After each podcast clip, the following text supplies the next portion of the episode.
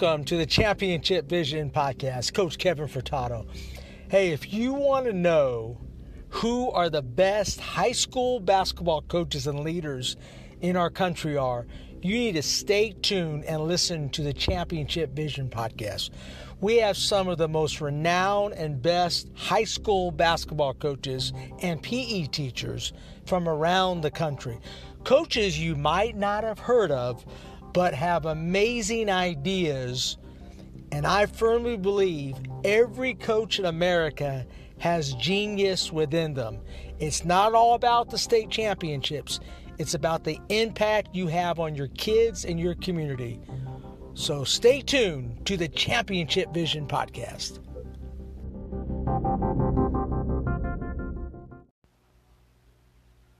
Coaches, welcome back again. This is Coach Kevin Furtado at the Championship Vision podcast.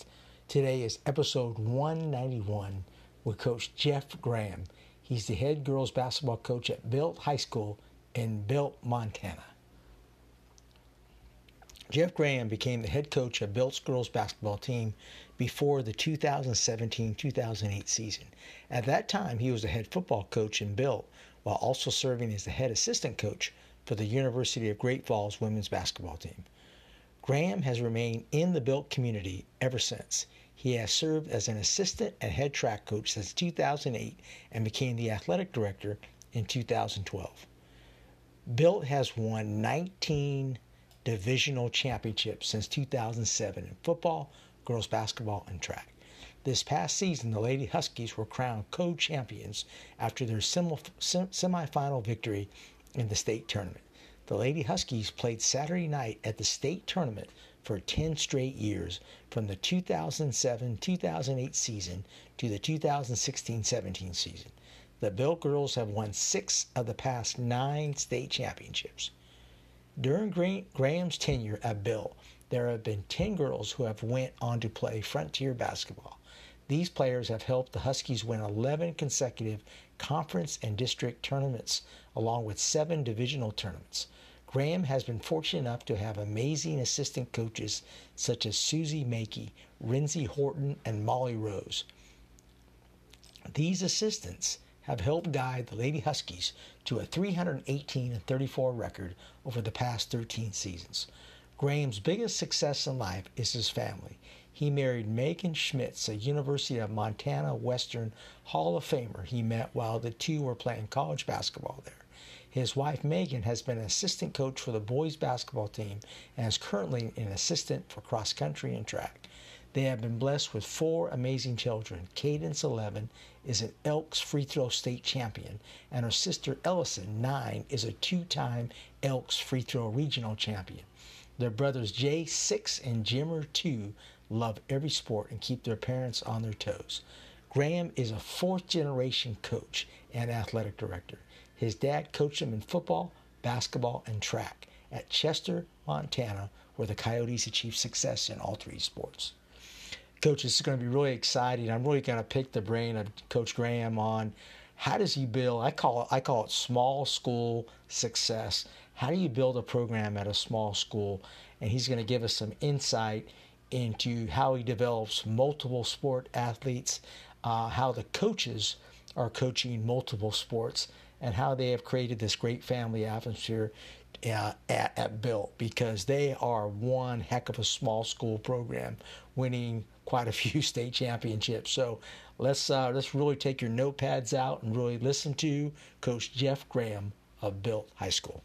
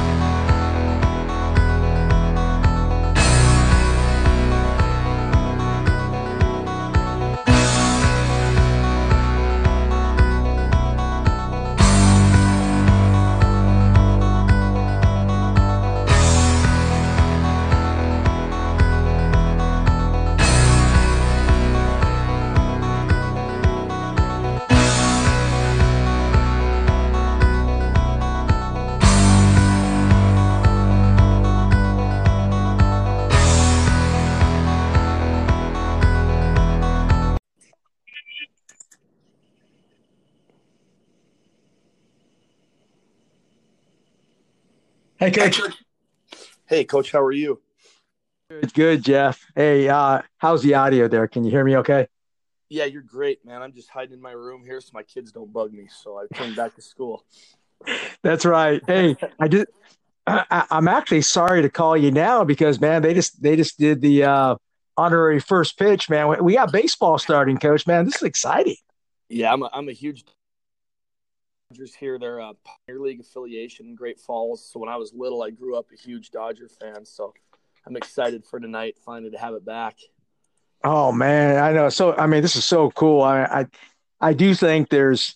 I mean, I think we definitely need sports. I mean, I, I think it's just part of our culture.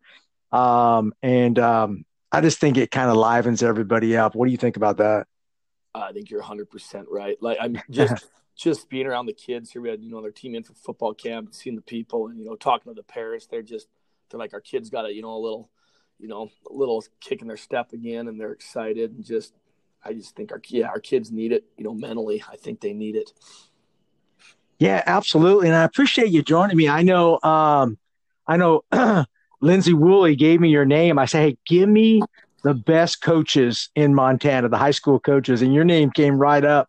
And then uh, I can see this just from all the success you guys have. I really want to see what, how you guys do it because that's what my podcast is all about. I want to see how does how do coaches build their program. Hey, talk about growing up in the game, man. You come from a basketball family. Tell us how you you grew up in the game and how they you became a coach you know, I, w- I was just blessed. Um, my dad, dad were all coaches, but um, my dad was assistant coach in very successful programs up in Chester. I mean, we didn't lose a game in the '90s in JV.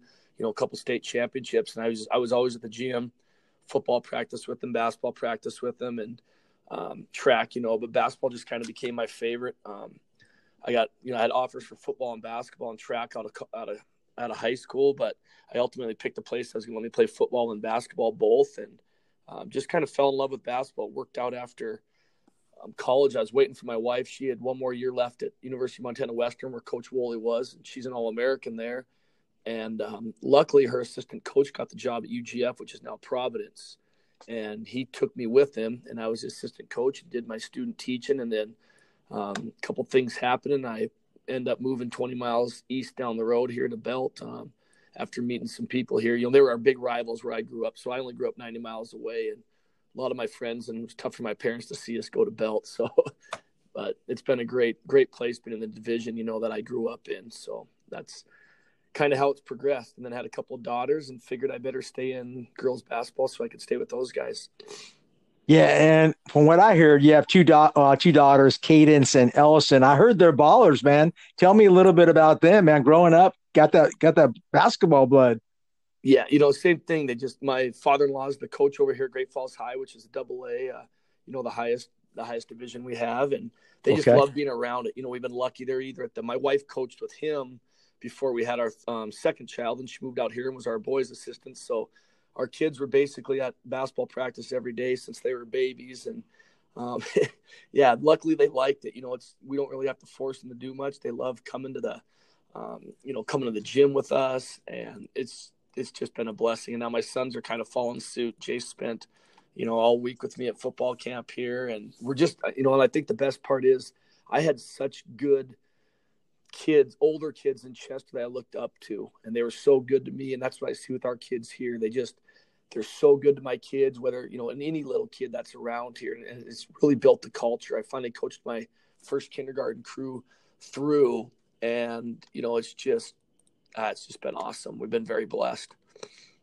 Yeah, it just sounds like, and I, I really want you to share with me because I I grew up. Uh, I actually grew up, you know, playing in a big school, but I've always coached at small schools. I mean, coach just like your just like your program now coaches that coach football you coach everything track girls basketball um, tell us about the small school experience because i don't think that's done as often today coach most coaches like myself we coach one sport talk about the small school and what you have to do to kind of keep it going um, yeah that's one of the big reasons i've stayed here i love coaching all three um, you got to be very involved i've been blessed with some amazing assistants um, my uh, football and basketball head assistants were locals and both played college basketball, had kids for me. You know, they're married and you know big community people, and they put in a lot of time. And I was very fortunate to have another assistant, a Hall of Famer from Scobey. His daughter came down. You know, she'd be a head coach wherever she wanted to, but we're lucky she likes Belt. And um, you know, we've we've just kind of built it with a lot of good parents putting a lot of time. We do a lot of summer stuff, a lot of the the thing I missed about being Chester, you know, we're 90 miles from Great Falls, 60 miles from MSU Northern. Like you're out there by yourselves, but here we can play in Great Falls League. So we got kindergarten leagues going. Um, we just got a new gym, which has been phenomenal. We got a new multi-purpose room gym, so we have you know practices going all the time. But I have very you know parents willing, and we really share our kids. Like the girls and I went up and played Havre, one of the perennial Class A schools last week um, on Tuesday, and this week my girls had uh, volleyball camp. Um, you know, we take turns, open up the weight room with each other, um, alternating each day. And summer basketball, you know, summer basketball will be Monday, Wednesday, and volleyball Tuesday, Thursday. Um, boys basketball is going to be Tuesday, Thursday. Football is going to be Monday, Wednesday, so I can attend. Um, our coaches really work well together, and um, you know, it's just we, we get these kids at such a young age, which is great. I got a couple elementary PE classes, some weight classes, some history, so I get to know these kids, you know, when they're little, and it's it's just been easy to build. We've we've had a lot of good belt people move back. As you know, my town we had 115 kids when we graduated um, 20 years ago, and then now right now we're at 50 kids. But belt, you know, we were about 120 when I was in school, but we're sitting at about 80, 85 in high school.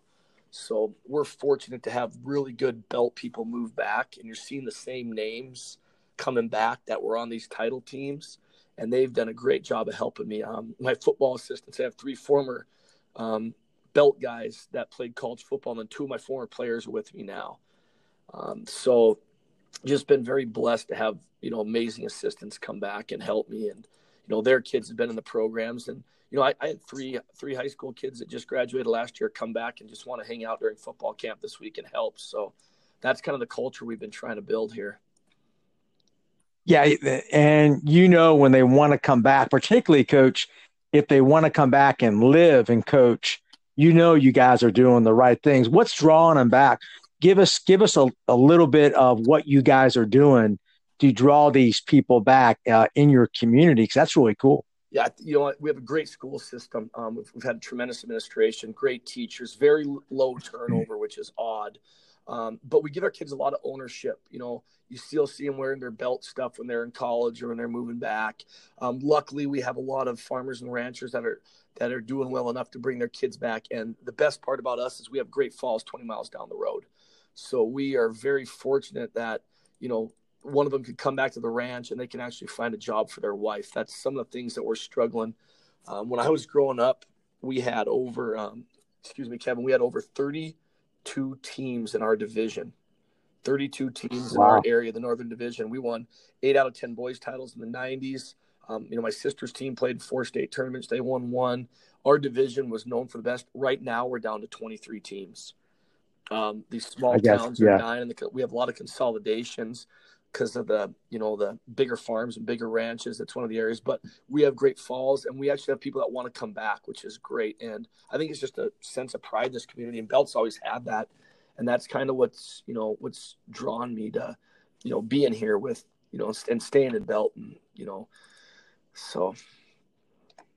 Yeah and that's it sounds like that's part of your culture because i've been I, i've actually worked in small town communities and there's and I, i'm actually of one here we have about we have about we're a charter school in Greensboro, Georgia, which is outside of Augusta, uh, between Augusta and Atlanta. Um, and but we're not a rural. We you know we're we're we're just out in the middle of nowhere. But I don't consider ourselves rural like you. Um, but it's amazing how the community really backs up programs like yourself. Um, talk about your culture, coach. I know culture trumps strategy talk about what you do on a daily basis to fight for your culture. You know, and that's great. Um, yeah, great point here. We talk about culture daily. We, we had I had uh, Washington State quarterback and a couple Hall of Famers from Western and Tech come out for our football camp and demonstrate. And that's when they speak to the kids. That's what they bring is you know the culture, you know, an attitude of gratitude, you know, being thankful yeah. for what we have, you know, giving back to your community, just attacking every day. Um, grit's one of the words that we like to use. You know, you, you, had a tough day. You're going to wake up the next day and get after it. You know, what are you going to do? Yeah. And compete. Our uh, old, the coach before me here, great, great guy. Both the, or all three of his kids played for me. Um, one, she's a phenomenal college basketball player, and his his saying that we have in, when you enter our gym is compete, compete, compete, and that's just kind of how we've attacked life. We don't allow for excuses. We have very high accountability.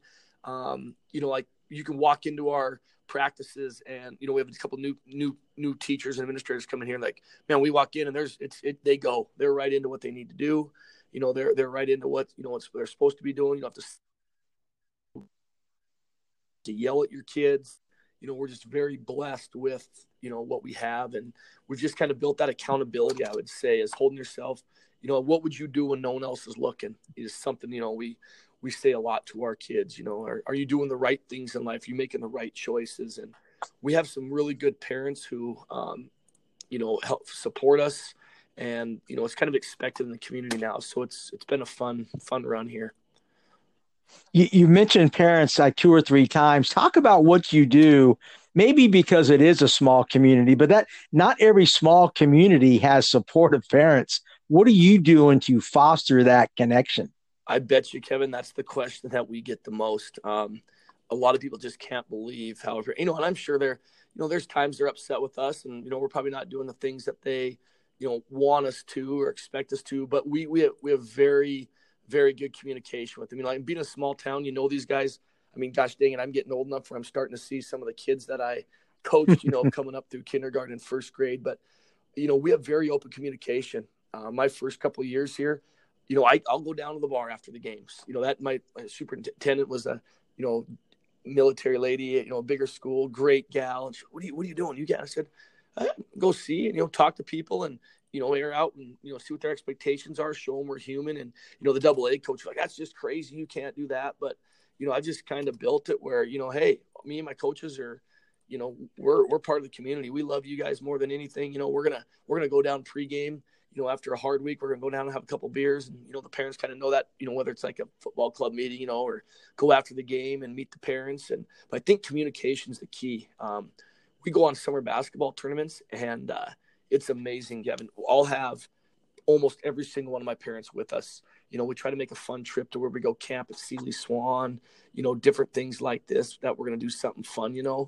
and they come. So we really like, um, you know, we really like them to be involved and you know keep the open door communication. And it's easier when you're only dealing with you know 15 or 16 kids on your um, you know basketball team compared to you know some of these programs with 30 or 40. But um, we've had a lot of good support, and you know I just I think that open door policy and admitting you're wrong. I mean, there's plenty of times where God, yeah, stupid call. It cost us the quarterfinal playoff game by a stupid third down call this year. You know, and we'd have been right there close to a championship. But you know, you can go after the game and talk to the parents, and we're all like, "Yep, that was a stupid call, coach." But you know, they're like, "That's that's what you guys saw," and they're just they're really good about it, and we accept when we make mistakes. So, um, just been blessed with really good parents.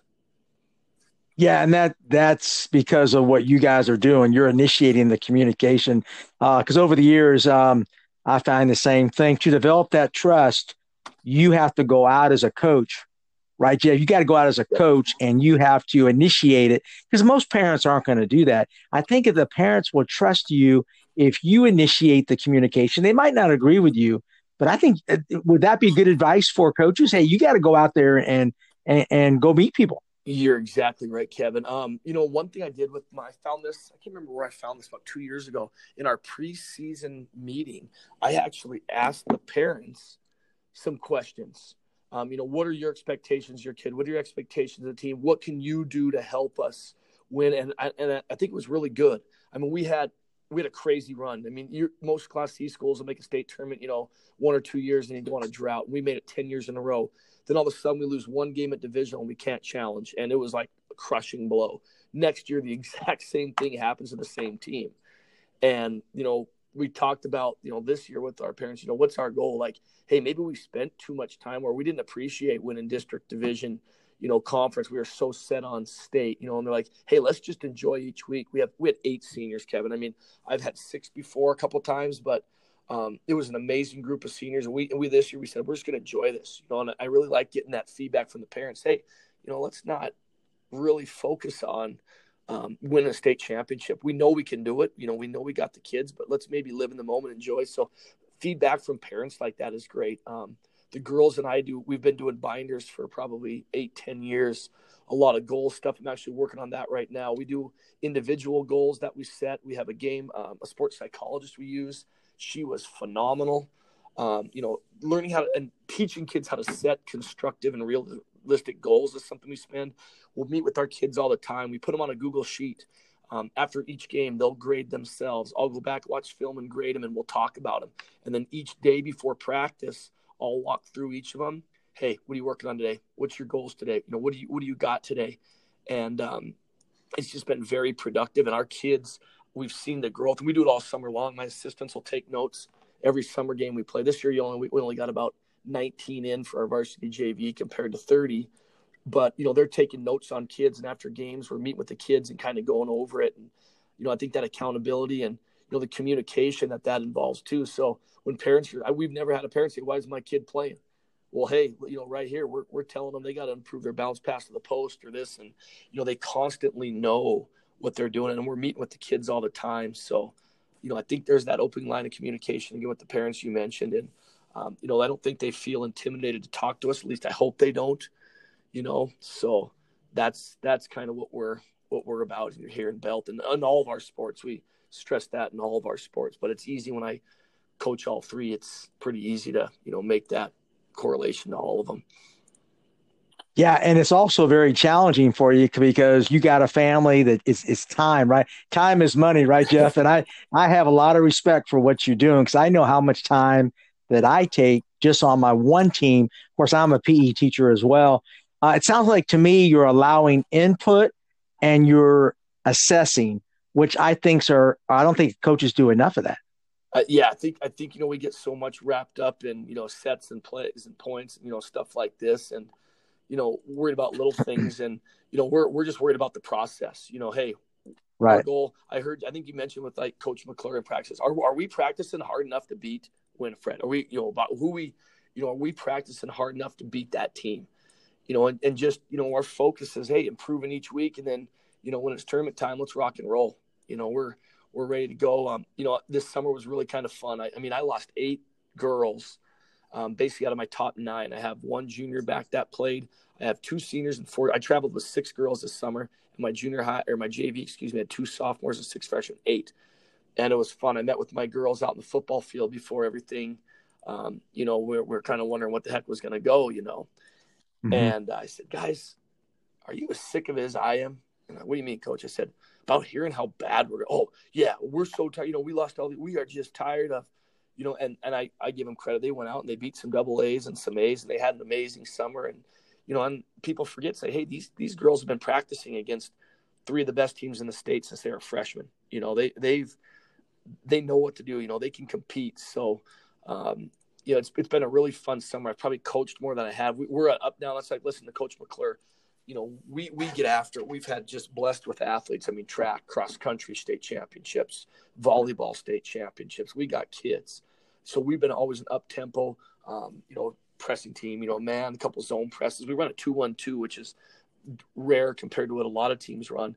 But um, this year we're straight half court we're playing a lot of 2 3 zone. We'll mix in some man. We've been predominantly a man team and running more of a slow down, grind it 45, 50 second offense instead of our dribble drive where we've been running for, you know, 13 years. So it's been fun, but it just shows how coachable our kids are and how smart their basketball IQ is really high. Um, one of the best, I think the biggest advantage I have, and I tell this to coaches a lot, is I watch film every day with my kids at lunch football season, nice. basketball mm-hmm. season. Mm-hmm. We and I think it's the you know it's maybe not so much the film or them getting sick of me probably pointing out too many negatives, but um, it is such good team bonding. We have so much fun. Once a week, we let them pick any team around the state they want to watch, pick some games, and it's just grown into like the kids watching film by themselves.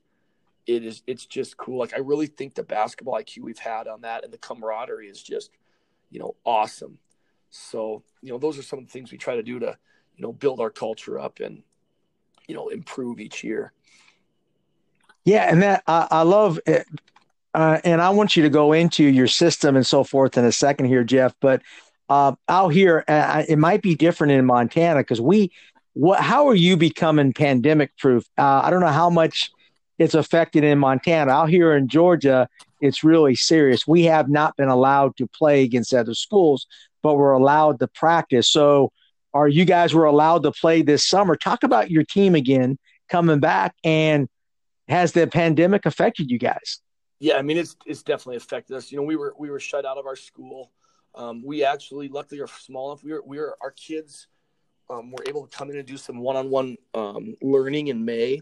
You know, some kids that needed help, or even if you didn't need help, we were available. And then we um, actually got to take our have our kids take finals here, so that was nice. We got to kind of see these guys. And then yeah, we are not allowed to touch our kids until June first. Um, and I got a great administration. Like I said, our principal's the boys' coach, and um, we had a plan ready. So when June first hit on that Monday, we were able to, you know, we had we had groups of ten in the fitness room is what we were allowed. Uh, we were actually allowed to play basketball. We didn't have to social distance one to a basket. Our county health people looked okay. great, so we were right into our regular summer practices. So we had two open gyms that week, two footballs, two volleyballs, and then four weights. Basketball camp for four days, and then we actually hosted a small little jamboree of two of the best Class B teams and one of the best A teams in the state of boys and girls. And then the next weekend, we went up to a, a, smaller Class B town and played a little tournament. And then the last weekend, we hosted a really good two day tournament where dang near every team that came here was in the state tournament at, at Class BA or Double A last year. So, um, yeah, we've been very fortunate. Then we did. My kids were just their job was to uh, have two um, individual workouts a week, a week with me, just a skill development workout, and then we had our summer on the our, our playing at night and stuff, and the weekend. So we were very fortunate with that. Um, you know, we've luckily in our area, I think we've had one in our town. You know, we're rural enough, but you know what I'm not liking is no offense, but we're driving Great Falls, or we were at my in-laws' cabin at Holter, and all I'm seeing is out-of-state license plates. Our spike is increasing, but it's a lot of people coming in and bringing it. But right. we've done a good job of you know people socially distancing and isolating. And us in Montana, we're we're not too big of fans. You know, most of them with the masks and stuff, but what we've been preaching is, hey, you know, guys, we've we've got to do this. We want schools and sports to go. We got to go. Um, our state association is going to come out with a plan on um, Monday to rock and roll. We have, you know, our regular football season schedule. We have some condensed conference schedules, but we're really hoping we're going to luck out and uh, get to go. But I just, I just, I just can't.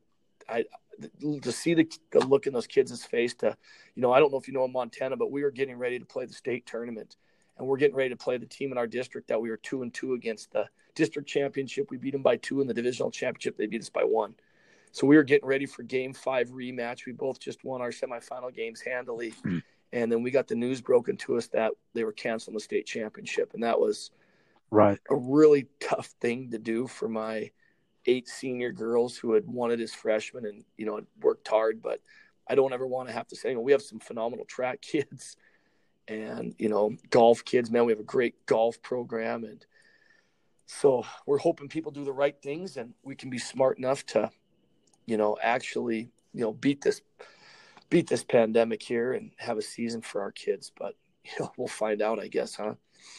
Yeah, for sure on that. I appreciate you sharing about that. It, again, we had uh, in our soccer program, we had nine seniors, and they oh. never did. I mean, and but you, you know, same thing for you. So, hey, there's there's only so much you can tell a kid, other than the fact that hey, we appreciate what you have given to our program, right? I mean, there's not much. It's that that's a tough time. Oh man, it was. I had to walk to the ref room. They announced it, you know, and they kind of talked a few things, and you know, looking up in the stands and seeing the parents that I'd been with, you know, for you know 13 years, and it was just like, are you kidding me? And I, I mean, I had to go gather myself, and then, you know, I still get a little choked up, but uh, yeah, walking in that locker room, man, was one of the worst things I've ever had to do, and just sure. know, see that on those kids' faces, and um, you know, it's, well, you, you, made history, I guess, you know, is what we told them. You know, you guys are the only co champions we've ever had in Montana. So, you know, try to, try to spin some positives, you know, with it and a few things. But um, yeah, the toughest thing that I saw,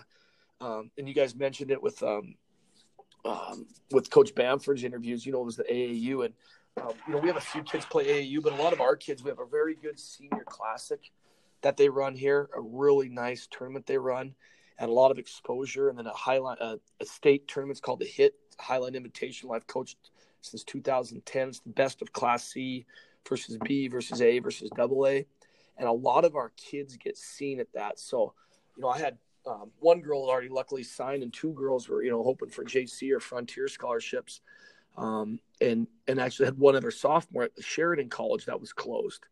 So it was a really tough you know May and June for these kids trying to find um, schools to play at. You know, we were very fortunate they all got picked up, but I felt bad for a lot of those kids that you know are probably good players that didn't get that chance to have the exposure. You know, this summer a lot of those kids are missing their their AAU stuff, so um, yeah, definitely that's you know tough on these kids. So I'm really hoping we can get back to normal and you know get these kids you know the exposure they deserve for all the work they've done. Yeah, and I guess the only uh, consolation of that is it's happening all over the country. So it's not like hey, it's just in Montana or Georgia. It's everywhere, and I think college coaches I think really need to step up and really help out these kids, whether you know accommodations or whatever, to really kind of get out and make sure these kids get recognized. Uh, but that's a whole nother podcast, there, Coach. Um, hey, talk about your classification and uh, how do you? Because in Georgia we have seven classifications. I coach at a small single A, but we have a lot of good teams in single A. How are you classified, and then how do you get to a state championship? Because you guys won a bunch of them. Okay, so yeah, that's I, I think one of the coolest things we got in Montana. Um, it, I always thought it was classy. Like I said, back in my day, the division, you know, I shouldn't say my day, but you know, 20, 30 years ago, we had uh, 32 teams. So you had better come ready to rock and roll. You have a you have an eight team district. They take the top two out of your district, and then you're going to turn around and you're going to rock and roll in a divisional of eight teams from those four districts. And when the top two out of that division qualified states, we're broken down into we, we were broken down into 12 di- districts and four divisions back in the day, and some are some bigger districts, you know. And but we've kept that format now. We have a the South is a little bit smaller; they only have 16 teams. Um, but yeah, you got to win. you got to win a bunch of games to go. You got to get hot in the district tournament, um, qualify out of there, place in the top twos, and then same at divisional, and then it states an eight team uh, state tournament there. So you've got to win a lot of games to get there. You've got to win at least two, usually three at district and divisional to qualify. And um, you know, like I said, since I've been coaching for what 13 years, we've won our division has won all but three of the state championships, and in like I want to say like four of those, we've beaten each other in the state championships. So you get out of the right. there's a great chance that you're playing Saturday night, if not in the chipper. So, um, and then our double A's, that's our bigs, that's our big cities. There's 16 of those. We've just added um, another school in Bozeman. They split, and then uh, Belgrade just moved up. So we have 16 of them. I'm on the regionalized scheduling committee for basketball in the state. I'm one of the Class C reps. Um, and then so we're kind of involved with that. We have 24 A's. We just have two new A schools, one in Billings and one in um, Helena that popped up.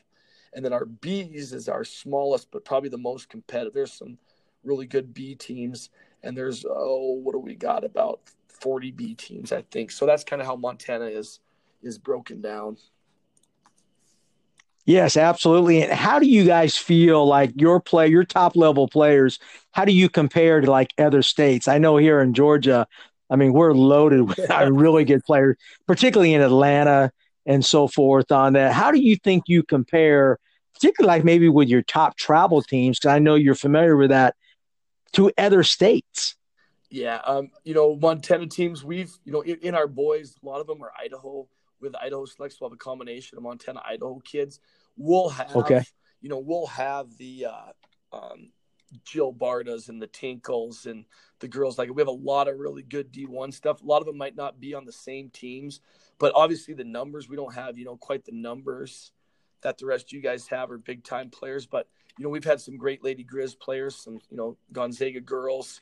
You know, Houston is at Stanford. Tinkle is Oregon State, one of the best players. I think the all-time leading scorer actually. His sisters played at Gonzaga and Oregon State, but um, yeah, the, it's a lot of the older people you'll talk to, and I was lucky enough to grow up with it on the bench. It's down. Our frontier used to be very, very Montana loaded, or laden, excuse me. There was we had some dudes in the frontier back in the day. Um, we don't see as many, but I think it's also because the coaches are going out more a little bit. A lot more out of state teams. We brought in Lewis and Clark State. Westminster was in the frontier, and it's made the frontier better. But you know, for the pr- most part, you know, you look at guys like Coach Woolley, um, you know, at Western, and then Coach Mowat at Northern. We have a lot of Montana kids on those rosters, and that's where our state schools are. Our privates with, you know, Wes Keller, one of my good softball buddies at Rocky. Um, you know, they have a few more out of states, as does Providence and Carroll, so they can go get some more out of state kids. But um, I really think our Montana coaches do a tremendous job of finding our kids, um, and they and they really develop. I think, I think. I mean, you look at the frontier in girls basketball we we have one or two teams, you know, in the Elite Eight, the Final Four all the time, and I think it's the player development. You'll find, you know, Coach Woolley will take two or three kids. We have some JV programs. Coach Moore will do it, and they'll bring these kids on red shirt, you know, then um, you know, build them up. And by the time they're juniors and seniors, they're ready to rock and roll. So I really think our frontier coaches do a good job developing. But um, you know, as far as you know, listen to Coach Bomford and that, we don't we don't get the big time Division ones. You know, we'll have. sure you know, we'll have out of my Class C hit team, we've been very fortunate. Usually, about um, I take 10 girls to that tournament. Um, usually, about eight to nine of those guys are college girls. Um, so, pretty good for the Class C's and the B's, but um, it's more, you know, a lot of frontier JC type kids and not your big D. This is Mike May, creator and owner of Practice Planner Live software. I'm excited about partnering with Kevin Furtado and Championship Vision podcasts. We share a common passion of helping basketball coaches be more effective in their profession. With over 26 years of basketball coaching experience, I created Practice Planner Live with the purpose of saving coaches valuable time in creating efficient and effective practice plans. John Wooden once said, If you fail to prepare, you prepare to fail. Practice Planner Live can take your practice planning to a whole nother level with tools and functionality that will maximize your team's ability to reach their potential. Ones is what, what is what we have. Yeah, and I, I consider um, coaches like yourself the true soldiers of the game because you're taking kids, and I want you to talk about your player development because to me that's the ultimate sign of a great coach is player development, not player acquisition.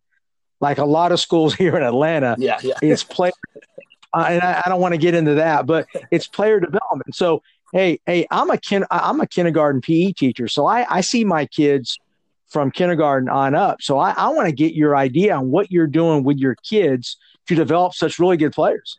Hey, you're you're exactly right. Right, it's it's right there.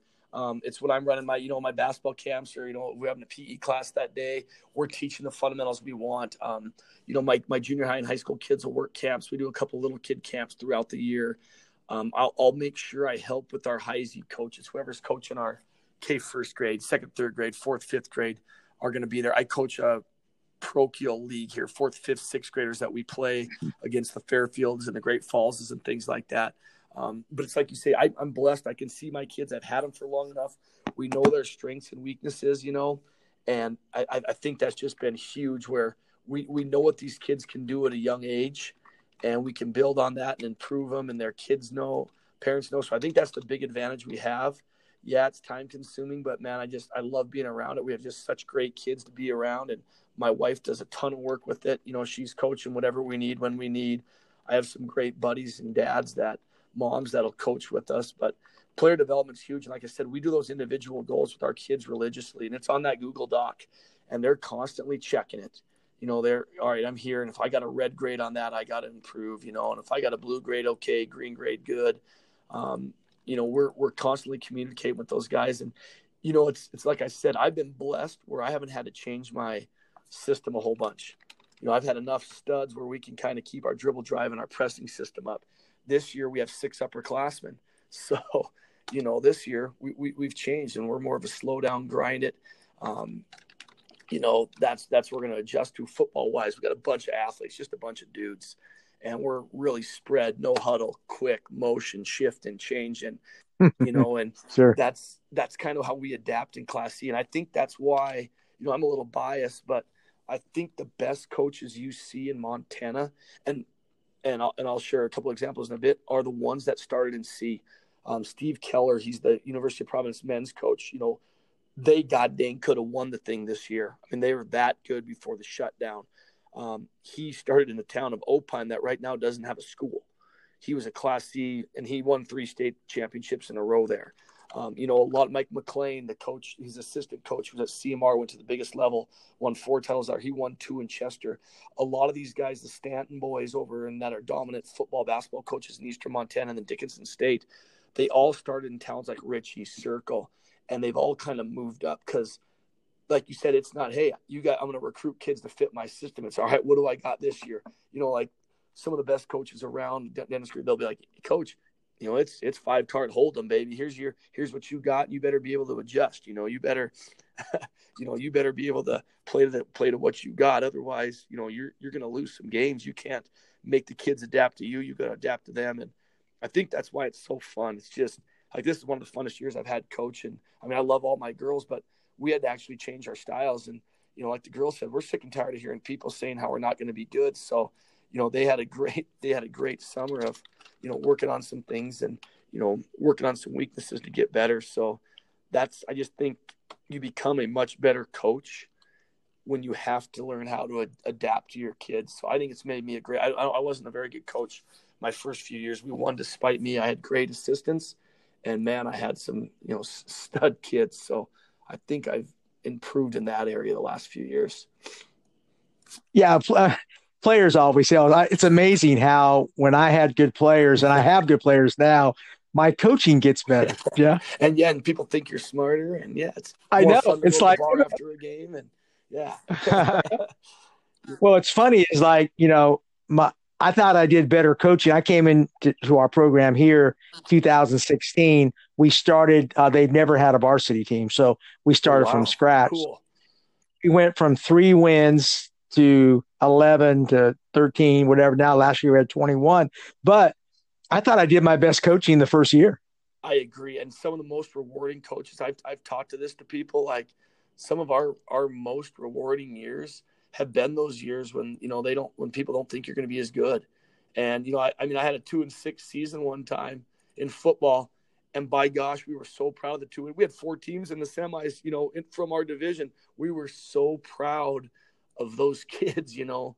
And you're right, some of those years, it's um, what it is, but you do your best coaching and you work your hardest. And I think you learn the most, don't you? I, I really think you learn yeah the most those years. And um, you know, if you're always getting better, I think a lot of coaches don't ask or they try to, you know, we get a lot of people that try to emulate what we do. And I said, you're a Class C girls program with maybe an enrollment of 35 high school kids. So hopefully half of them are girls and half of them play.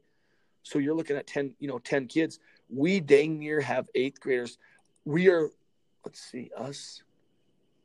I think we're the only school in our district that has yet to use eighth graders to play. You can do if you're under 16 kids, you can use eighth graders. That's that's right. how small our school's getting, you know. Mm-hmm.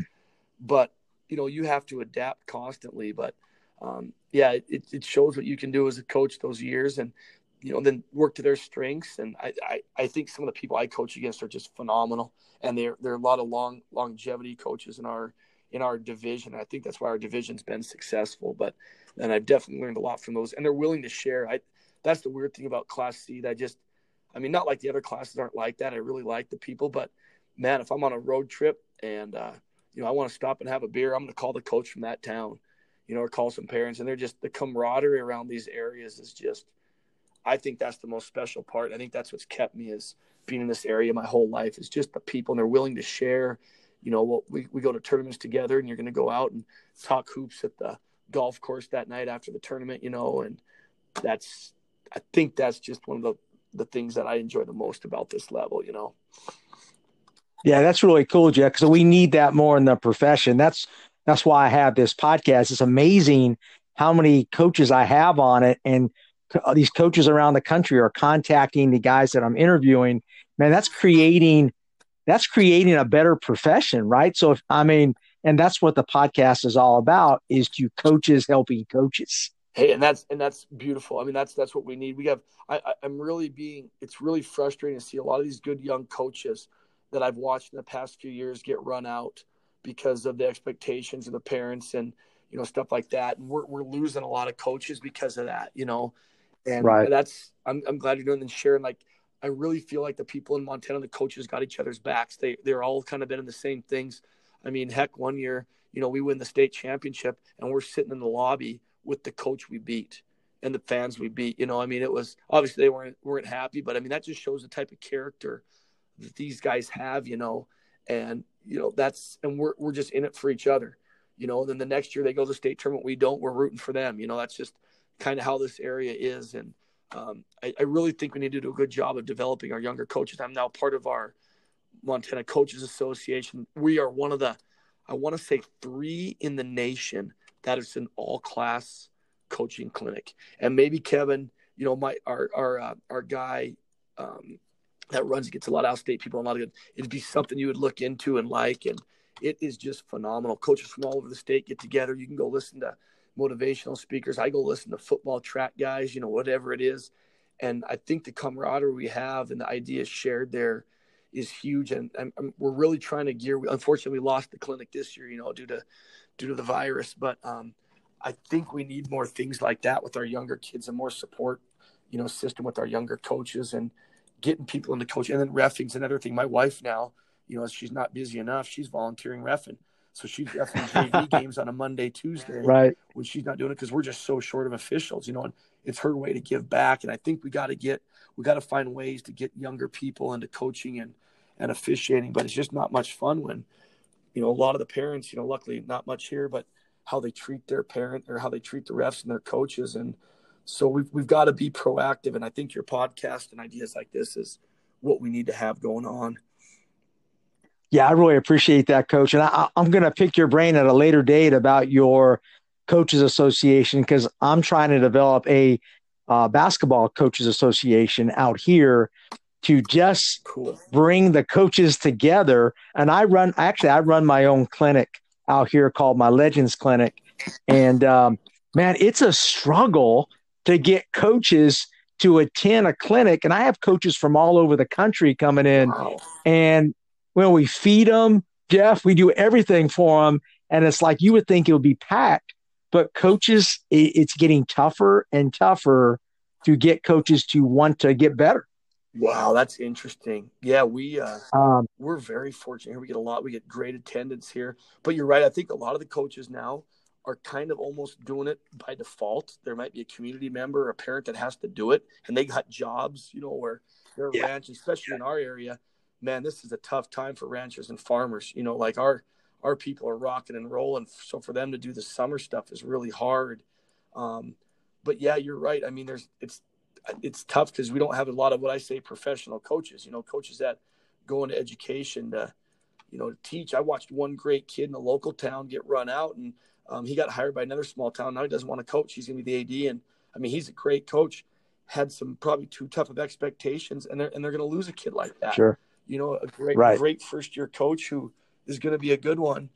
And that to me is probably the toughest thing to watch is what these young kids are going through. You know, that's you mentioned, yeah, you mentioned a great point. Perf- almost professionalizing, and not it's not even a word, but making really strengthening our our profession because we need to keep coaches in and also keep referees in.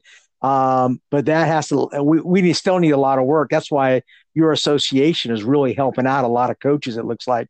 Coach, talk about let's talk about some basketball here as far as system. It sounds like to me you're changing your offensive system from up tempo now to ball control. Tell me why you're adapting and kind of give us a little detail on, on what you're doing. So yeah, like I said, we were my first year we had 12. I I, I mean honestly, Kevin, I took this job not knowing anything. I, I was coaching football. I was coaching UGF my second year working on my master's. My wife and I were both teaching in Great Falls, and I was commuting out to Belt for football practice. Then at night, I'd go to college basketball practice. In November, they didn't have a coach, and um, they talked me into you know coaching here with some girls. I had no clue. I'd, I'd always want to be a college men's coach. I didn't want anything to do with you know kind of like Coach McClure was saying, just coach the girls. I mean, I guess I've never thought of it. You know, like okay, you know, that's be kind of fun, you know, great kids. and we, they were all really even kids. And I, and I didn't know any of them. I looked at my assistant and I said, all right, let's you know, first few weeks goes, and we lose first game of the year. We lose to a team in Class B that gets third in state, which wasn't bad, and we won. And then we won our next two games. We're we're two four and one going into Christmas, and these girls had never been out of divisional, out of districts yet, you know. And and so I'm looking at coach. I'm like, man, we got this, and so we start subbing four or five at a time, dang near not quite every dead ball, but you know every minute or two. And we started having different line changes. We were a one two two, um, or one two one one, excuse me, press. We had different presses on that where we're going to press, where we're going to trap, um, a two-one-two press, full court man, a couple different things like this, a junk defense here and there, and I think it caught teams off guard that first year. They weren't used to an up-tempo team like that, and we lucked out and snuck into the state tournament. We uh, lost to a team in our district four times. Um, they won the state championships. They beat us in district division or conference twice, and then district and state. You know, a really good team, but you know, then the next year we kind of, all right, we had everybody back. We lost two great seniors, was all. And we kind of did the same thing. We got pretty darn good at it. And then we just started implementing it, like you said, into our junior high and into our high school system. I was the head junior high coach those first three or four years. And then since then, I've been blessed with Renzi for 10 years, and I'm just kind of her assistant. Now we're passing it on to another girl. And I'm just, I just kind of always stay the assistant, or Renzi helps. But, you know, we, we've always been that up tempo, um, and we have no shot clock. So the teams that would beat us, were shot were grinded out bigger teams that could hold it and mm-hmm. keep it in the 30 so it was really frustrating and this year you know when we're looking at our team in jv we started implementing with them you know we had six girls biggest team we've ever had one of the smartest teams i've ever had you know just an awesome group of girls and um, so we started working that slow down zone stuff kind of conserving ourselves we have no depth you know plus we get six quarters in class c so a lot of my girls are swinging both ways. So you know they might only right. play three JV cores at night, so they can have three varsity. You know, they're two or whatever it is that night. So you're kind of saving quarters. So our kids got used to that system now. Um, we're implementing a two-three zone that the University of Providence men's coach, that Steve Keller, that he put in when he was at Western when he was the men's coach. Um, and it's, it's it's kind of an extended two-three. There's different things in Class C girls basketball that you can get away with giving up. Um, our philosophy is a little interesting. We actually give up the high post area. Not you. It, you, you would. I mean, that's exactly where we attack with our little zone offense, kind of a dribble drive, high low. But not many people attack us there. We play low behind the post, trying to present, prevent old boards. We're going to sag from the weak side. We're going to play passing lanes, anticipate skip passes. Um, you know, so we're kind of more of that. We, we we've always been a pack line um, defense team. You know, we're going to force the sidelines, keep people out of the paint um, you know, just a really solid, make them earn it, you know, in the half court when we get to the state tournaments for better teams. But um, that's kind of always been our philosophy. But I've been blessed with just athletes. And one of the weird things we do, and I, it was funny, I was just talking, the circle football coach is also a girls coach. And um, we were talking about he's got some really good freshmen and going to be sophomores. And, you know, what do you do? Do you start those kids over the juniors and seniors? I just went up to Glasgow, a really um, good Class B team. I ran a three day camp for them, put in some things. That was a discussion we had. And I say, hey, if my seniors are, if they're good enough as seniors to make your team, they should be starting for you. I mean, maybe in a case here or there, they may not start because you have some frontier level juniors, you know, or just some that good of kids. But our philosophy has always been to win every game, win JV games, you know, teach those kids to play uh, together. Our, our juniors that don't start are going to play JV two quarters. You know, then our, our sophomores are going to play three to four. We're going to try to get some C squad games in, but I firmly believe on those guys playing together and getting used to winning. I think it's really worthless when I watch people start start a freshman or maybe have the freshman that's their sixth man, not play them in those two quarters when you got six quarters to burn, because there ain't nothing like game experience. And you know you you want those kids to get as much game experience as they can and as different roles. That freshman might come in and be your fifth scoring option on the varsity team. But hey on the jv level they're your first or second. They get to play at that level. Um, my first year here i didn't get that. I was i had a couple juniors. I'm trying to sit them we're getting ready to play highwood. You know they won state or excuse me my second year. They won state the year before. You know they'd beaten us five times in a row one of my juniors sneaks on the jv bus and I don't know this. My assistant comes and you know we we go there and win the JV game. And back then when we had five quarters, so I go to put her in, in the first quarter, getting ready, and my assistant's kind of smiling at me. And so Suze, what's going on? oh, sorry, coach, I burned her two quarters. We wanted to win. And Emily's just sitting there smiling at me goes, Coach, I couldn't stand losing to him. It's like, hey, that makes sense. If, if you're not going to start for me and let's let's go play those JV minutes and learn. And she ended up being a heck of a starting point guard for me. When I moved to Belt, she was a sophomore. People told me she couldn't make it. She was five foot one, and she ended up being a heck of a starter. And you know, on a team that got fourth, second, and um, fourth at state. So we've really tried to develop our kids like that. Try to get extra C squad games. Um, and I really think that that growth from juniors to seniors, like, oh, that senior, they might not be good enough. Yes, they will be. You're not doing your job, if you my biggest pet peeve is when I hear coaches say, "Oh, they can't do that," or when they take them out. You're not getting. I've told you that to do that a hundred times.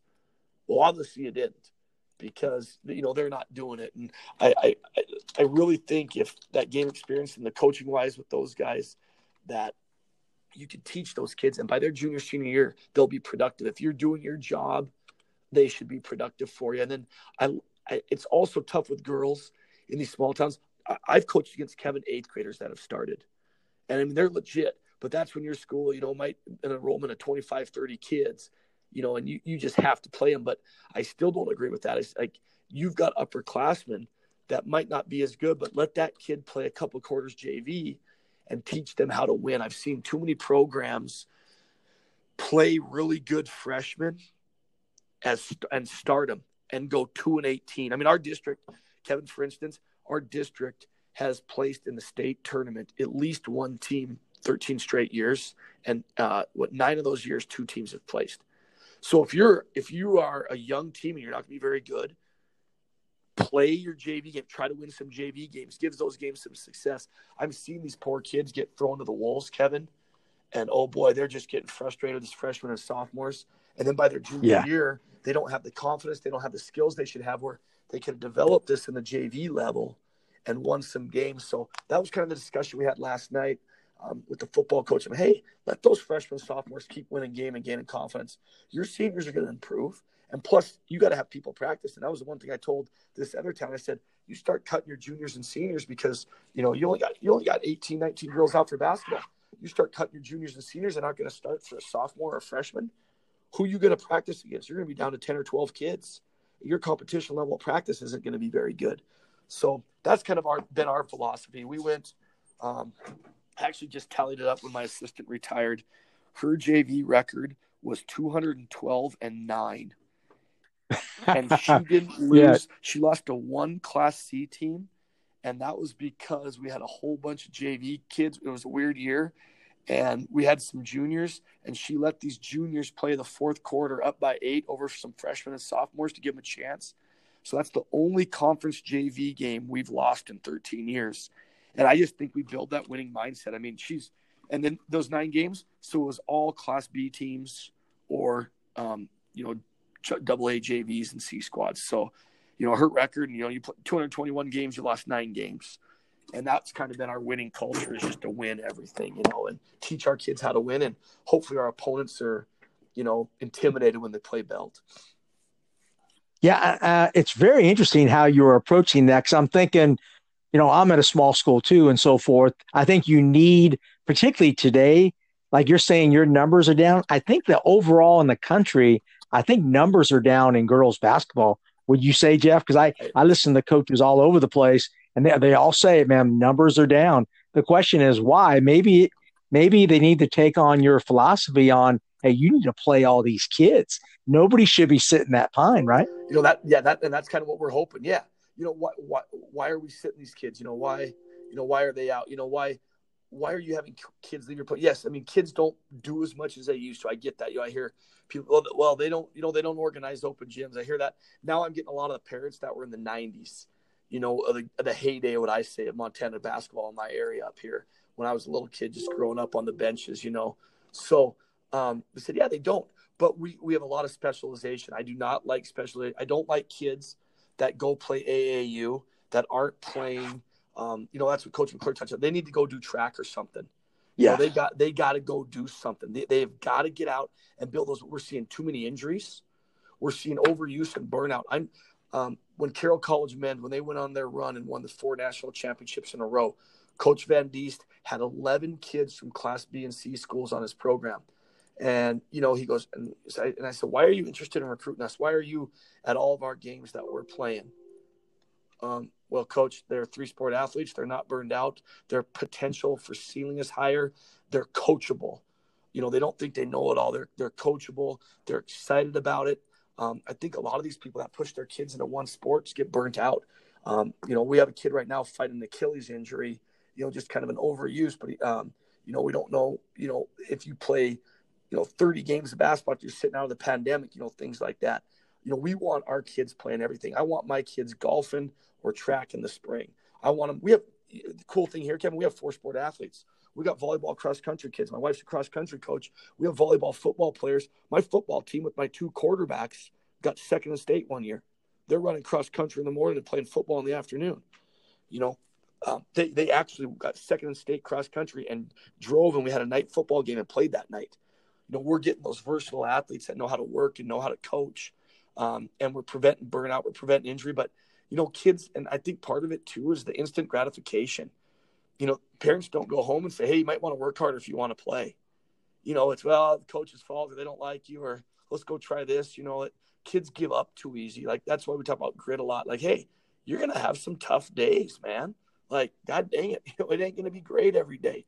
You ain't going to be starting as you know, I think a lot of the kids in certain towns expect to start and have great success, and you know, they, don't know how to work for it. So I, I, see that as one of the one of the problems we have too. But um, I don't know, man. I wish we could solve it because I don't like, you know, numbers are just declining in every sport. It's it's really tough. To, it's really frustrating, and um, I know numbers in our area. A lot of it is we just don't have the dang um, numbers in these towns. Like I said, right, right. When we go from 32 towns to 23, you know, since I graduated in 2001, that's part of it. But I'm seeing it at double A's. You know, it's like, hey, you got to play soccer, and that's the double A. My father-in-law's biggest problem.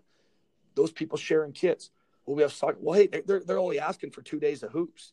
You know, he's like Belt Belt can share it with volleyball kids.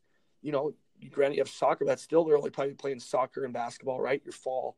So work something out with these guys. I, baseball is one of the toughest. Like that's my favorite all-time sport. I grew up in a rural area and ended up having to play softball. You know, I got to play softball professionally in college. Got paid 500 bucks a week to fly around and play softball. Hey, not bad. Favorite. But yeah, you know, I wanted to play baseball. And a couple of my buddies are baseball coaches. I said, hey, you cannot make these kids play 60 games because we don't have high school baseball here in Montana. We're legion. Yeah. So you're starting in May because our weather's so crappy you can't cram in 60 games from May to July because you're pissing off your football, basketball coaches. Right. You need to play. No. And a lot of kids don't want to travel. So, like I'm telling these baseball guys, your numbers are down because these kids want to do more sports. You know, yeah, you're gonna have your kids that love baseball that are okay with it, but hey, kick it down to you know two double headers a week and every other weekend. Man, now you're keeping the football kids happy. You're keeping this happy. So, you know, I think we're seeing a lot of specialization, Kevin, and then in that specialization, I'm, I think we're seeing a lot of kids burnt out, you know, or a lot of kids just falling through the cracks because there's so many kids doing it that, you know, hey, the competition's there. They might not be able to, you know, succeed and they, they quit too early. You're seeing the numbers. So, um, so one of those things, you know, like that where, um, I don't know, man. I'm not a huge AAU travel. I think there's a place, and I'm really proud of my kids that do it because they don't miss Belt stuff. They're at the Belt stuff. They'll do some of the springs. You know, they might miss a track meet here or there, but you know, they're three sport athletes, and I'm glad they're doing it for the exposure. But I don't like the kids. You know, not nothing against them. I, I'm not for the all spring travel ball. I, I, think those kids need a break. I don't think playing six months of basketball is good. I even let my kids in the gym after the state tournament for about you know two three weeks to shoot. Let them relax. Let them go get that hunger back. You know, go do your track. Go do your golf. Go be a kid you know, go to the lake, let's go do some fishing, let's go do some, you know, our kids are hunting. We're very fortunate here. Our kids have a lot of activities like that, you know. Um, but I feel the burnout rate is it's it's getting it's getting higher because these kids are pushed to they get told I gotta be you gotta be doing this. And we get a lot of these AAU guys that do it for the money. Money, money right. only. Like I go watch a couple of these teams and they got dudes playing that couldn't play varsity for us. But that kid's paying this thousand dollars to go do this tryout and get them games. It's like that's not the quality we want. And we got a really good guy doing it in Montana right now. One of my good friends. He's a local kid from this area, a couple years younger than me, and he's doing a couple tournaments of the year. He's practicing. he's inviting the better kids. It's not a money maker for him. You know, he's got a young family and he's doing it for the right reason. So I, I, I like that, but I'm just not a huge fan of these these guys that make these kids do it year round. I, I, I think that's hurting our sport and other sports. What are your thoughts on that? Sorry to rant, but that's what no, no. I love that. Uh, I'm in agreement there, and I have I have one kid that plays on what we call a Nike Elite team, which literally now she's not playing right now. Uh, she actually has signed with University of Tennessee Chattanooga, um, and the Nike Elite they literally, coach, check this out. They fly all over the country, uh, which is okay. It, it, it, that's a great experience, but I think you can still get the same work regionally, locally. You can still get better. I think I, I think we're over gamed. Um, uh, I think the kids need to do more training and they need to mix in games. I think the there you go. training needs to be higher than the games. But man, I, I'm in a minority, so I think you and I probably having the same agreement. I mean, hey, I'd rather see a kid in the gym working on, you know, maybe a, maybe their handle a little, maybe their left hand, maybe they're finishing, and then go out and play maybe one game or whatever. Uh, but that's my that's my belief. No, I'm with you. Like I'll sit there at the hit, and I'm blessed. Like the hit is one of the funnest things. It's the ten best, and we don't get the double A's like we used to. When I was growing up, it was it was double A, A, B. I mean, it was cutthroat. Let's get after the best guys are coming. A lot of our double A's and A guys don't come. Our, our A teams are starting to pick up, but it's the best of the best of the state, man. And this is and this is what I tell kids. I like you want to you make this tournament here. You got college coaches all over Montana, all our JCs, all of them. You know, some Wyoming JCs, all the frontiers. You're going to be yeah. seen here. And I and I'm sitting with a couple of the dads, and they're they're great buddies. You know, both of them won state championships. We're sitting at the bar afterwards. You know, about eight, ten of our parents sitting together, just great class C people. I mean, just hardworking dudes that I just absolutely love. And it's it's actually about 75% of them that we thought. I said, no, why are you flying your kid to Vegas? And I know you're spending, you know, $2,000 as team pl- flying them out here. I said, who are they getting seen by? I said, exactly. No, no offense. I said, they, they see stuff. Now I said, heck yeah, I, am going to agree with you. I said, Greaves, that's going to that one term. That is so cool. I, I love it. Let's go to like Arizona once or Vegas once or the end of the trails in Oregon. That's awesome. That's a cool experience. I'm for that 100%. But three or four of these, we don't need to. Let's, you know, let's do some skill development. We got some good stuff in Montana. Come to the hit and play. You know, it's like they're going to be seen. There's no secrets. I don't think kids get missed anymore. Um, but I, I see the skill levels of some of these travel kids they, they, they, they can play, but they're very their skills just need a lot of work, and their basketball IQ is there. And said, "Hey, roll the ball out and go." You yeah. Know? And the referee is shaky. The you know last year, one of our poor dads um, of a kid, they, they have a fight during the game. They go out, the other team attacks their coach, and there's a fight during. Like he's like, Graham, this is absolutely bonkers. He's like, I know why you hate this stuff, and you know, I said there's a place for it, but I, I don't think they need to do it year round. I want them doing skill sessions two, three times a week. I want them being kids, you know, going fishing, you know, having some fun things like that. Let's go play a tournament Seeley Swan. That's what, let's go camp at the lake.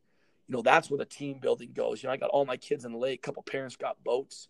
You know, that's that to me is more important than taking these trips, um, you know, and doing this all the time. You know, do that once or twice, but um, you know, I, I, think a regionalized, smaller for our level. I mean, like you say, we don't get 91 kids in the state in Montana. You know, that's just that's just not how how it is in this here. We're we're, we're you know not enough kids, but I don't know. I'm I'm glad you brought that up. We were actually talking about a little bit too last night, but um, I, I don't. I think we have too much summer ball and too much isolate. Um, um, excuse me, um, specialization in sports. I, I want kids to do three sports.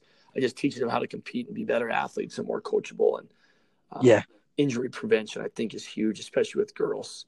I just I, I took the knees. Yeah, for sure, for sure. And I um and, and, it's also good on the school community because we want our you're you're basically there to help out your school. It's not about you. The problem is, Jeff, I think it's become about me and you. You know what I'm saying? It's about me now, uh, and the parents are it's that's parent driven more than kid driven. That's a whole nother podcast. Coach, go back really quick before we go over your practice planning, because I know you're busy. I know you got to get home to your family. Um, talk about that defense again, because we run, you mentioned Lewis and Hi, this is Kurt Gilsdorf, of Clackamas Community College women's basketball, formerly Oregon City High School girls basketball. And as a veteran coach, I'm always looking for new ideas, new things to listen to, somewhere I can improve my coaching. And I've discovered the Championship Vision podcast and Kevin Furtado, and it has become my number one go to podcast each and every week. Kevin brings in guests that provide a unique perspective, whether it's on X's and O's, philosophy, drill work, whatever it might be uh, he's going to get something out there that's going to help me as a coach get better. And I think that's what we should all be doing as coaches is helping each other get better. Uh, Kevin himself is, is always hungry to learn, and you can sense that in his podcast. And so, again, I can't recommend it highly enough. Championship Vision Podcast. Kevin Furtado, keep up the great work. Clark, my good friend is Mike DeVelbus, who created the Buzz defense. Um, and we run a 2 1 2 half court trap that is really good, along with a two-two-one press. That's our system. Uh, talk about your defense you're going to implement. Maybe it's similar. You're going to have to show me your two-two, your two-one-two there half court. Um, that's interesting. I, we have some teams that do that. We have, I think we have the personnel with a couple athletes there in the middle. The, do you put your bigs low then and have kind of have your athlete in the middle? Where are you trapping at? What are you doing on yours, real quick? Well, I have what we call our chasers up top, and I my goal is always to take out the point guard and we force what we do is we, we we call wall. We wall the passing lanes. We don't want any direct passes. I put my big in the middle, and we basically force to the middle. Okay, and so then you funnel it in. Okay, we perfect. funnel. We we funnel to the middle. Uh, and now, you know, I mean, the only breakdown is if the kids aren't playing aggressive, and what Mike calls he calls it flying around. So we're out there creating. We're in the passing lanes. The kids love playing it. Um, and you're going to get beat every once in a while, man, but it's a fun style. If you have a good, some good players like you guys, man, you can really create a lot of, a lot of uh, chaos. I, I like. That. I'm gonna have to put that in because we're gonna need a little variation. Like I said, our two three this year is gonna be more conservative. Um, mm-hmm. We're gonna we so the, Jill Barta. I don't know if you know the All American from Gonzaga. Um, she was a Fairfield girl. They we, we both won three state championships in a row, and that was the only team that could, that beat us. And they ran the funnel just like you said, this ultra, you know, athletic, aggressive. They had two twins that played at Tech. I mean, they were unbelievable how good this freaking. I mean, they won 114 games in a row for crying out loud. That just doesn't happen. and um, yeah, they funnel it just like you said into the big there. We're kind of the opposite. We're going to try to funnel um, everything away to the corners. We're gonna we're gonna we're going to say so if they're bringing the point guard, you know, most of the teams in class are going to bring the ball up on the right. So I like to put my tall athlete girl. She went to state in 100, 200, 400, and um, 800. I mean, she's a track freak. She's a horse. And um, we put her up there. She's six foot, long armed. And we, we try to take, like you said, that pathway. My weak side guard is going to be my smaller girl, and she's going to be more sink in the middle. We're going to give up skip jump shots. At our level, there's not a lot of teams that are going to beat us on skip jump shots my big girl like this we've been it's been weird kevin. We we've been five eight five nine for our big girls for 12 years. This year i got an awesome six one girl that's really starting to develop and a, 511 girl. So we, we, we put our 511 um, girl she's pretty physical in the middle wall her up she's playing dead behind everything. She's um, she's baseline she's forcing middle on catches. We're not going to give up the block baseline but you know she's keep all the posts, you know, in the volleyball line on the post ups, and then our weak side girls sinking, and then we're letting that athlete on the other side, our taller girl, go get some skip passes, and that's and that's kind of how we funnel our two three. We're we're trying to make teams shoot jumpers. Same thing as our pack line. We've kind of implemented where we cannot get beat middle. That's one of the toughest things.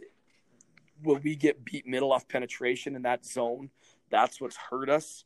Uh, but I'm not a huge zone guy. I've always ran man state tournament. I don't know. I mean, I don't know if we even ran a minute of zone this last year, so it's a little change for us. So that's why I'm gonna have to pick your brain and get that, uh, get your little two one two, get some film on that, and because and what I like you, I think you summed it up perfect. If kids like playing that defense, they're gonna play it hard and they love it. I mean.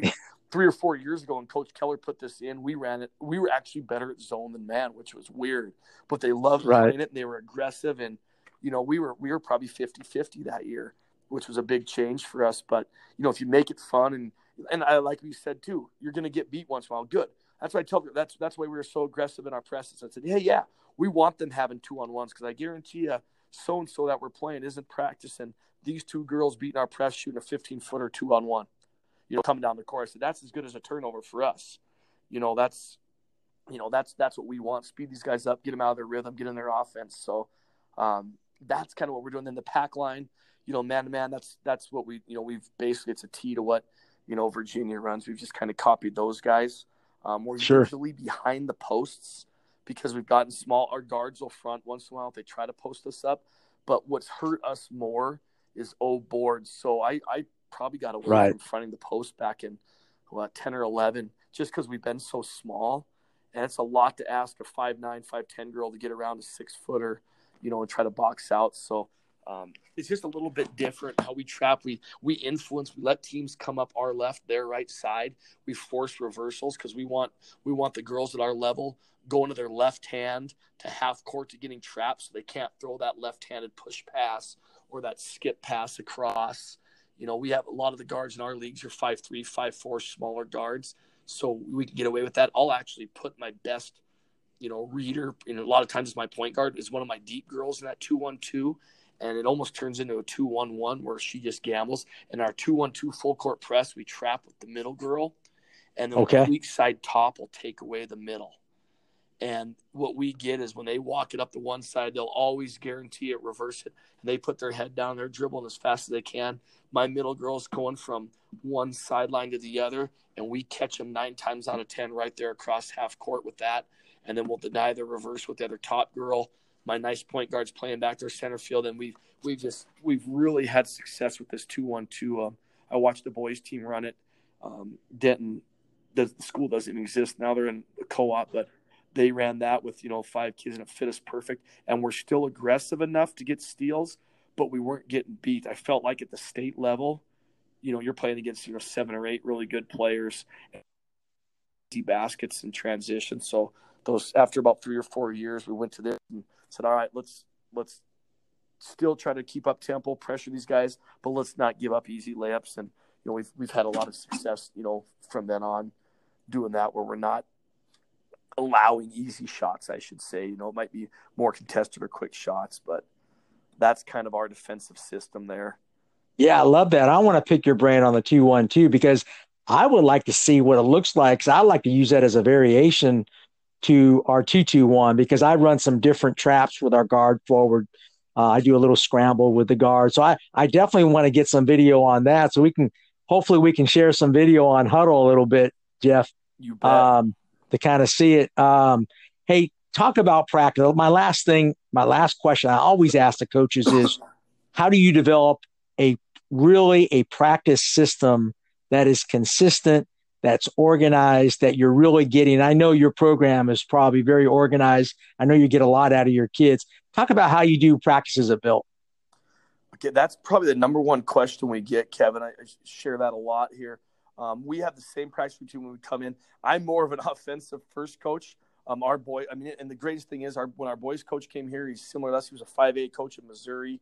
Um, you know, they start practicing the same way, and it's the same as football, it's the same as basketball. Like our kids know what to expect when they come in. We're gonna do our shooting drills, our pre-practice shooting drill after our shooting warm up, our form stuff.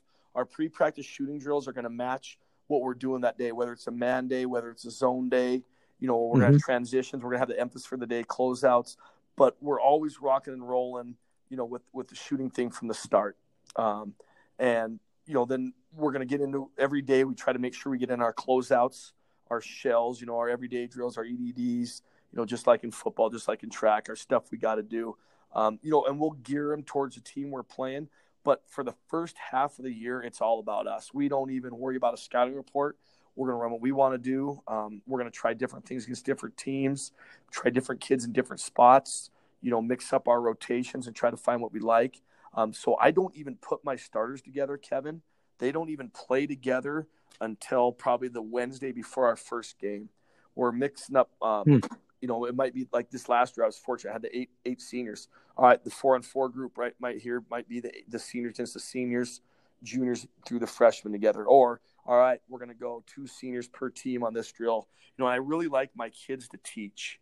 You know, my older kids know it, and I got two assistants always working with me, so I go to both sides. I want I love watching practices. Christmas, Thanksgiving break. I'm always sneaking around to local schools here watching practices. I just I love to see what people do, different ideas. And the thing I've probably noticed the most is a lot of wasted time. Um, mm-hmm. You know, eight eight kids at a basket doing a drill, and I'm like, guys, what are you doing? What, Right. what, you, you got, what are those other six kids, you know, five kids doing here? You know, it's really big on, you know, the biggest groups we're ever going to have is a group of four in our practice. You know, we're fortunate we got six baskets. A lot of the gyms we play are still smaller old school ones where there's four and some are on the side.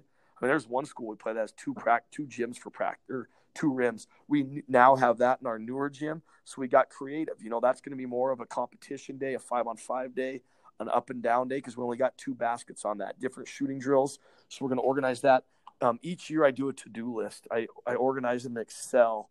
Um, here, I got it right here. I just actually had the thing up and I don't know why I got rid of it.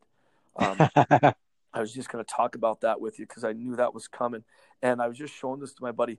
We're, we're going to have a to do list of what we're going to be breaking down shooting layups, post work, passing, free throws, five on five, offensive indies, blobs, zone sets, slobs, ball handling, you know, three on three screens, box outs, closeouts, D.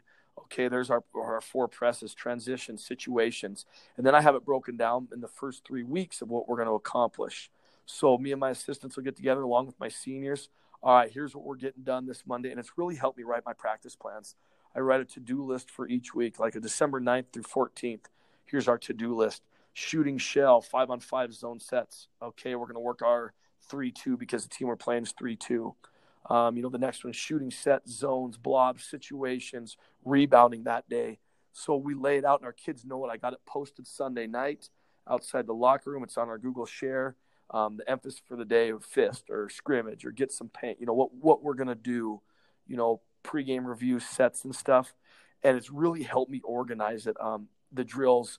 I subscribe to a lot of lot of uh, you know coaching websites. So right now I'm looking at my 2020, 2021 new drills, new blobs ideas, and I just keep a running list of this stuff, and I'll show it to my juniors or seniors. Hey, you guys want to do? Let's do closeouts today. You pick some drills. I I, I I'm going to drill closeouts every day, but it's going to be a different drill every day. I think the monotony of doing the same drills, I, I the kid it just kills kills the kids.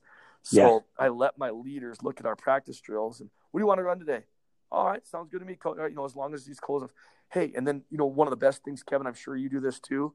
Um, and I do it on days I'm gone. If I have an AD meeting once a year, I have to big state AD meeting. I miss a Monday. My seniors are in charge of that practice. They're writing that practice plan, and it is awesome. I don't say a word at practice because I'm I'm usually late getting there if I can get there. My sisters are there, and they take a lot of accountability. So I'll do that once or twice a year, and it's really fun because they're like, Coach, we haven't done enough of this, and I'm like, God, you're right. You know, we haven't worked on this. You know, great, great idea. You know, so I, I give my kids a lot of accountability when we're writing our practice plans, but I tell coaches you got to do daily stuff, and then it writes itself. Yeah, the first year sucks, but then I can go back, you know, all the way through 2012 when we started doing it.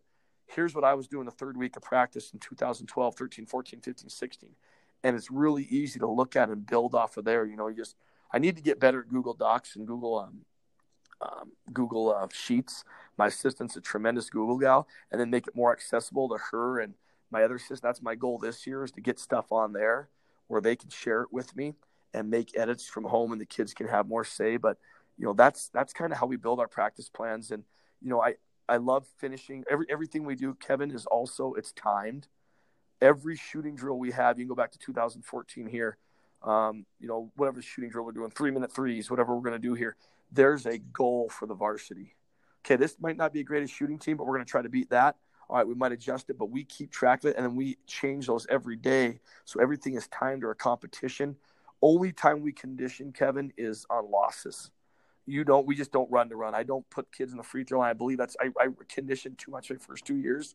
I look back, I was spending 10 minutes a day conditioning. I was like, God dang I just wasted 40 minutes this week of skill development. You know, Right. you got to be able to condition through your drills. I don't have a whistle. I've never had a whistle in practice. We don't believe in out of bounds and fouls the first two weeks of practice. So we're a little we're a little ragtag and physical and sloppy, but I think it's helped us handle it with this divisional state tournament when things are getting more physical. Um, what else about our practices? Um, yeah, I- you know, managers. I got my my daughters, um, junior high girls come. They help rebounding. They're watching drills. They're shooting on the side. They're seeing things, and that's a big thing to our program development. Is they're around it. You know, they know I I, I tend to get fairly excited and check out once in a while, but um, you know they're kind of used to it now. They know what I mean. Um, you know, we'll have box out days where missed box outs are running. you know, and you know, all right, every missed box out's a down back. We're going to work on this. And then, like I said, each day I'm talking to my kids before practice. What are the three goals you have this week? You know, we call them process goals. What are the three process goals you're going to focus on today? What are you going to be good at by Friday that you weren't good last Saturday that you weren't happy about? You know, so our goals are constantly going in there, and um, yeah, just try to fit our goals to what we're doing, give our kids some accountability. I really believe in mixing up spots. Like I, I teach all of my kids all, you know, the bigs are going to play two spots in the zone. All of my kids will play all five spots in the press. They might not play it in the game, but I want them to know the reason why we're doing things. And I did not do a good enough job of that my first few years. I know I didn't, but now I know my kids understand why they're trapping here, what they're doing here.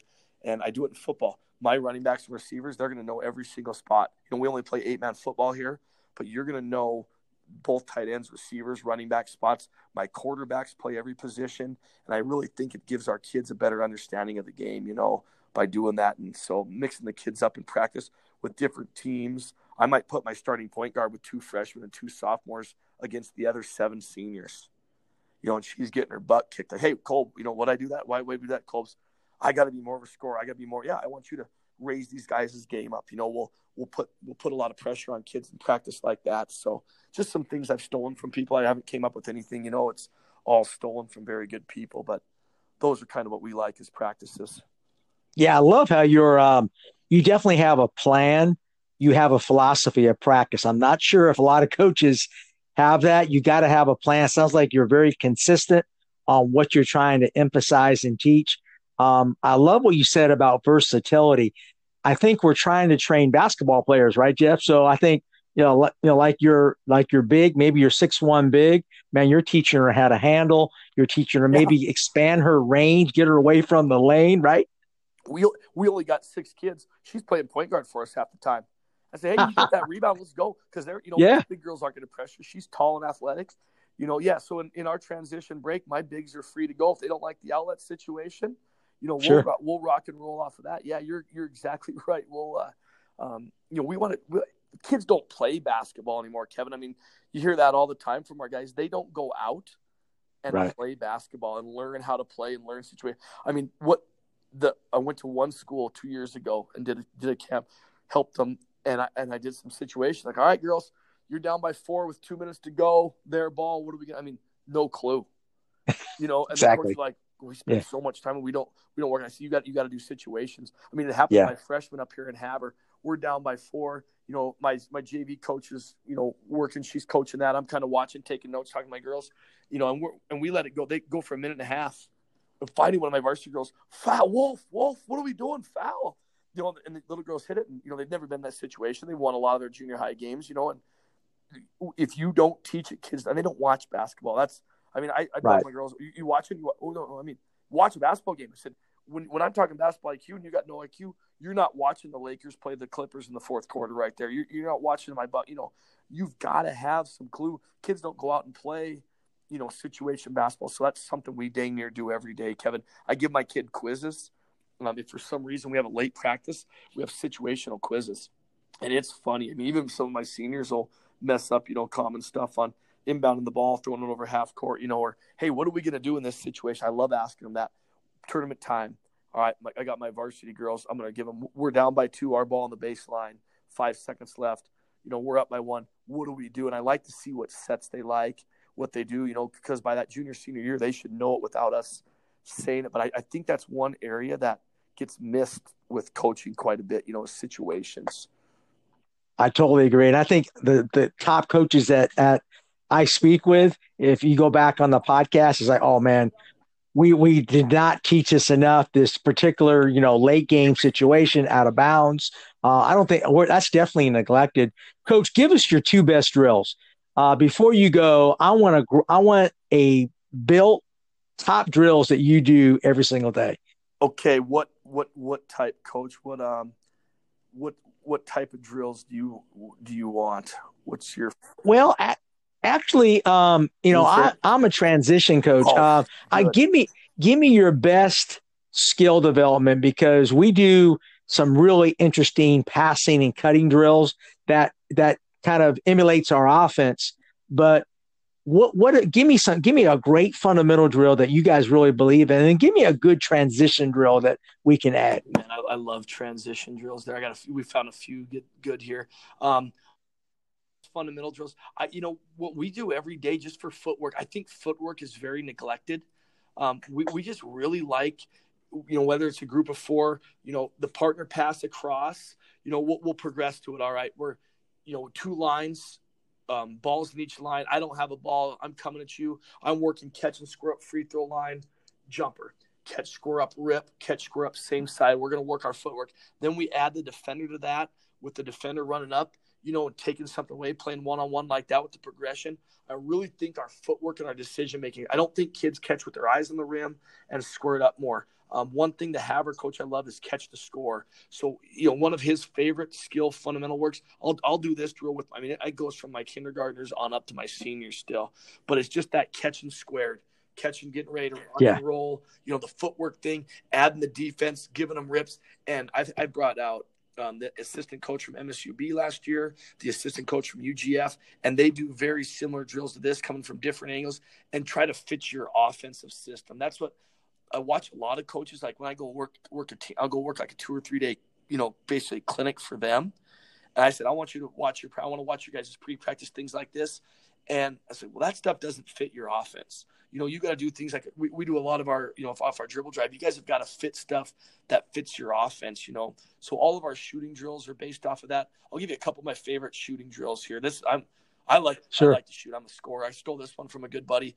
Um, three minute threes. You have how many how many kids do you have at practice, coach? We, you know, we're normally at fifteen or sixteen. What do you do? You have twelve? Do you have a varsity well, it, split? What do you do?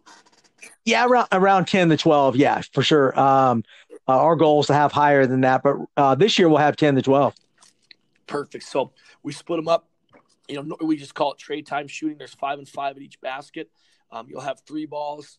You know, your three guys are shooting. You got to get your own rebound. Find your two buddies out there, right? Kicking out to your buddies, relocate. I'm sure you guys have done this drill before. We it's a shooting drill we did a bunch of college, but we're counting to ten. As soon as we get to ten, we switch sides. So your team's over there. You you and your four buddies are shooting threes. Get your own rebound, kicking out to your buddies. Boom, you get ten. I'm only at eight. Now we got to sprint. We're dribbling down. We're passing up. Now we're working a transition pull up three pointers now. Okay. I start at eight, but we're still racing to 10. I got to get to 18 before you get to 20. Boom, I get to 18 and you're at 17. Then we're switching ends again, doing a little transition shooting there. It's great conditioning. We'll sometimes we'll do it to numbers. We'll split up even.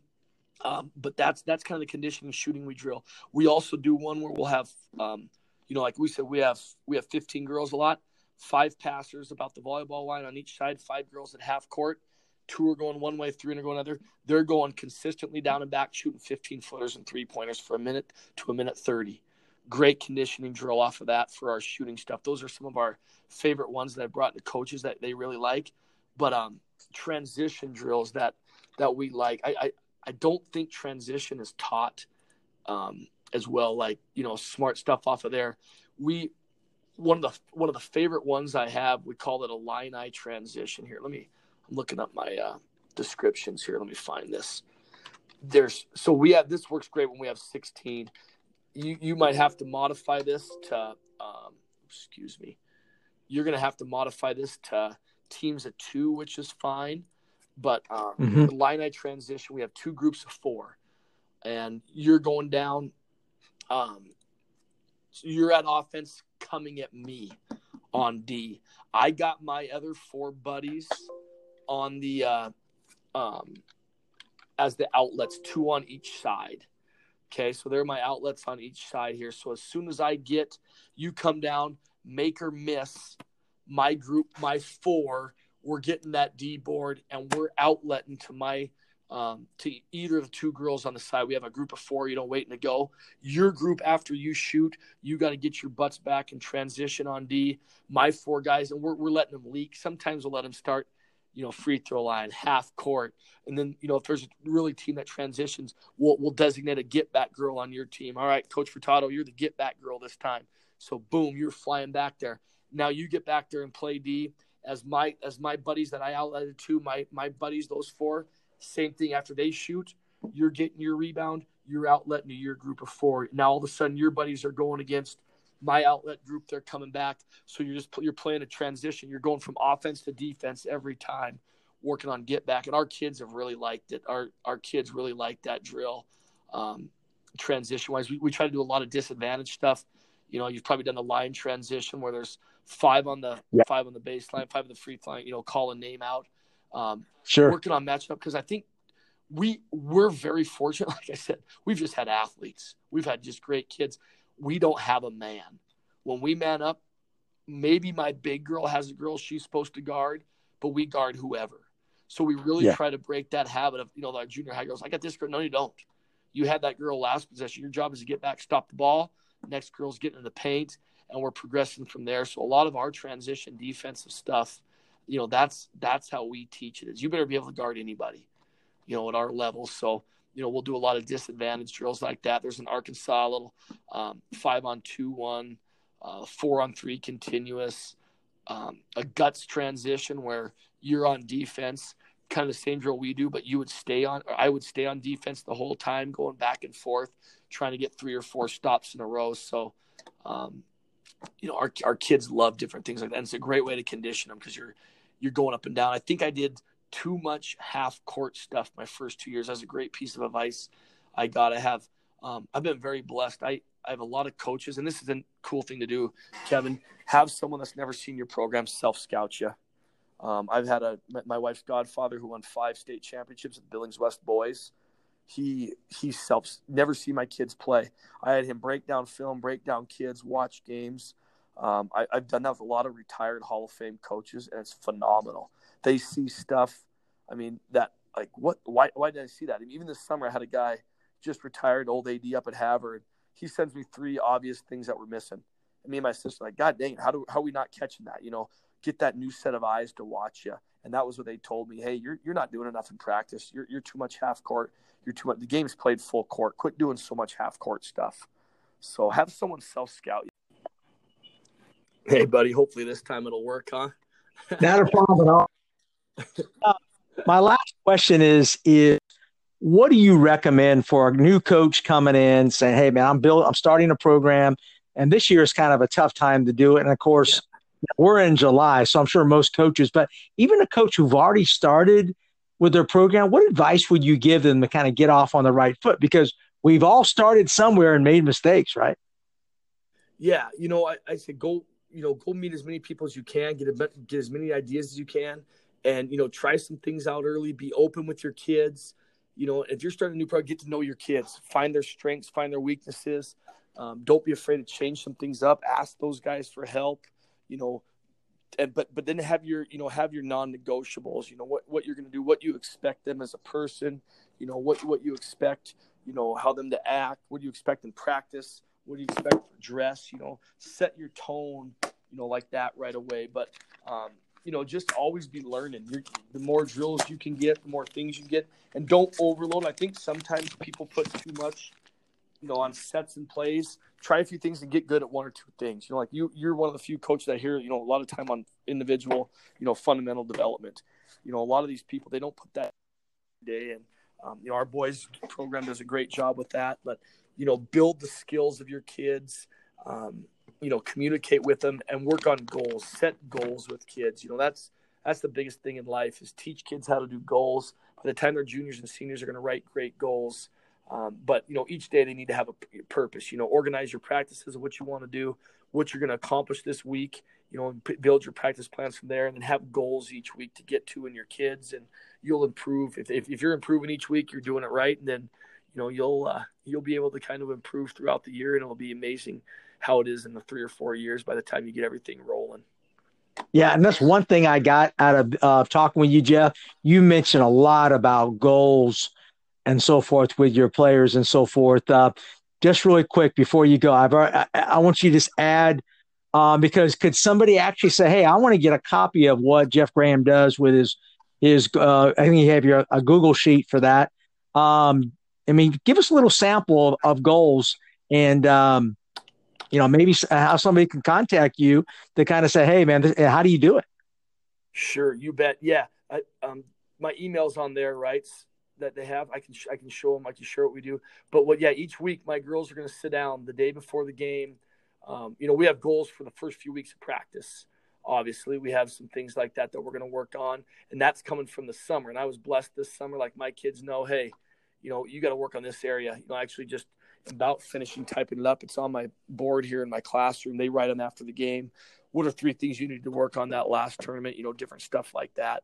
Um, and then we're going to grade them. It's going to be on that Google sheet, and they're going to look at them. And then, you know, the first week of practice, hey, are you doing this? We'll have a meeting, you know, right right about Thanksgiving time after a week. All right, here's what we need you to do. Here's what we expect out of you. Here's how you can improve to help our team. You know, then then right before the first game, the girls are going to come into their room and we're going to write our goals together. We're going to the, seniors are going to write their team goal. You know, and they're always process goal. We're a little bit of outcome, but I'm more worried about process goals at first and you know developing our strengths. And then they show me their goal before they put it on there make sure it works it's on the google sheets. And then after the games um, they go right away. And and the weird thing about this is and i don't know if it's just girls but i think it's kids in general is they're way harder on themselves than we are as coaches sometimes. They'll come in and i'll see a lot of reds for needs improvement uh, or blues. You know or i come into the locker room you know we have our we have our goals for the game you know our process goals for the game in the locker room, some things we want to work on the keys, and then they got to come up with three good things they did and three areas of improvement. Um, I don't like to use the word bad because hey, we can get better at it. It's improvement, and it always seems like there's five things they want to improve and one or two they did good. Like it's it's almost a fault to some of my girls. I think some I've had too many dang perfectionists that are all doctors and nurses, and they're just it's a it's a great thing to have. Like a lot of times they're too hard on themselves, and we've really talked about that. Like it's okay to fail a little bit. You know, it's okay. That's why we have goals. It's good. You know that we have things to work on. It's not life ending to fail or flunk a math test, you know, or something like that. But our girls are really hard at it. Then the next week, all right, hey, remember on Friday where you you got beat to the middle twice? Let's work on closeouts. Then remember that game on Saturday? God, your, your box outs weren't weren't up to par. So boom, that's their that's their process goals for the week. I mean, so the goals basically write themselves. Once you get it going, it's not people like, oh, you spend so much time. Well, yeah, we do, but you know, it's it's a it's evolving document where we can see it and the kids can write it. And if you don't have your goals and you're started this year, one of my JV girls didn't have her goals done on time. She didn't start. You know, it's it's a non-negotiable for us. That just shows me. I mean, you have five days to write your goal or uh, before the game. You know, you got that Sunday through Thursday if you're not zoned in enough to write your goals, that shows me it's not important to you. By God, by the next, you know, the next few weeks, she was the first one that had them done. But, you know, I, I don't think you can improve, you know, and then, and another thing, and I've never had this problem, but it'll give young coaches great um, ammo if parents attack them. Why isn't my kid playing? Why isn't my kid doing this? Well, it's pretty simple. Look, look at the areas that I, I, I showed her over the summer look at the areas I showed her during the first few weeks of practice during Christmas break that she was supposed to improve on, and she's not getting them done. You know, so it, it gives you that, it opens that line of communication. And I like it as an athletic director where, hey, um, they're wondering why is, you know, parent, why isn't so and so playing? Well, the, the volleyball coach um, or the boys basketball coach, here's, here's what they were telling these kids they need to work on. They're not getting it done you know, so it covers our butt, you know, right there too. But you know, it, it also gives the kids and kids want to improve. You know, they want to get better at those. And what's phenomenal, like I'll show my my, my other coaches that ask, look at the their weaknesses. The first eight games of the year are now strengths.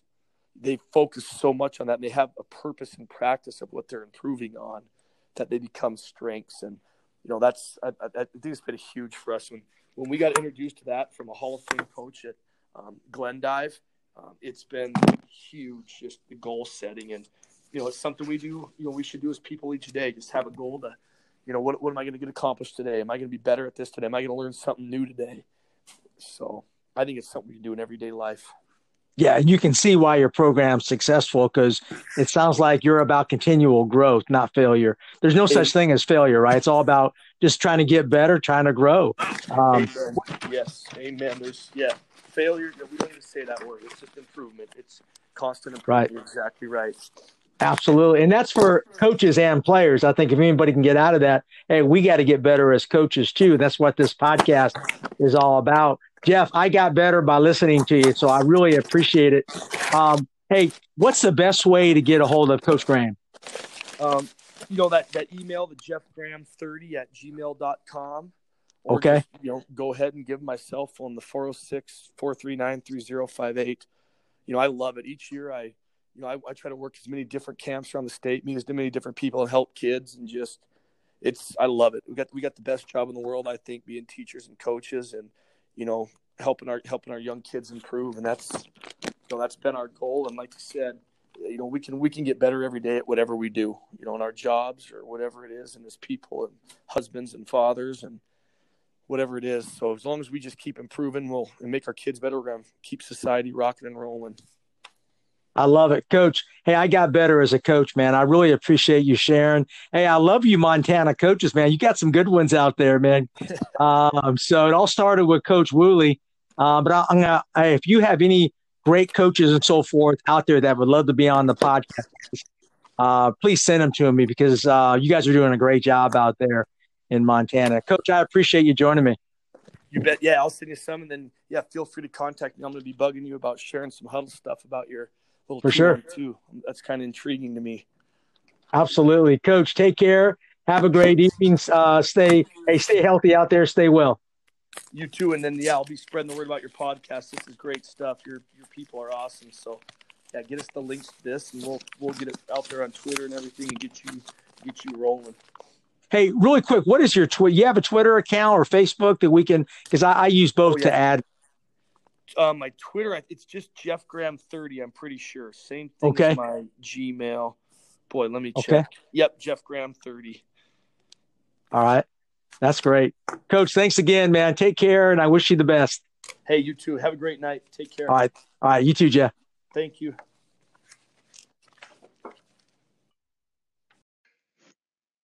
Hey, coaches, this is Brad Hilligoss, content producer at Hudl for the NBA, NCAA Division One, and high school basketball. I'm a big fan of Coach Furtado's podcast, Championship Vision, because it connects coaches around the country that want to continue learning and growing our beloved game.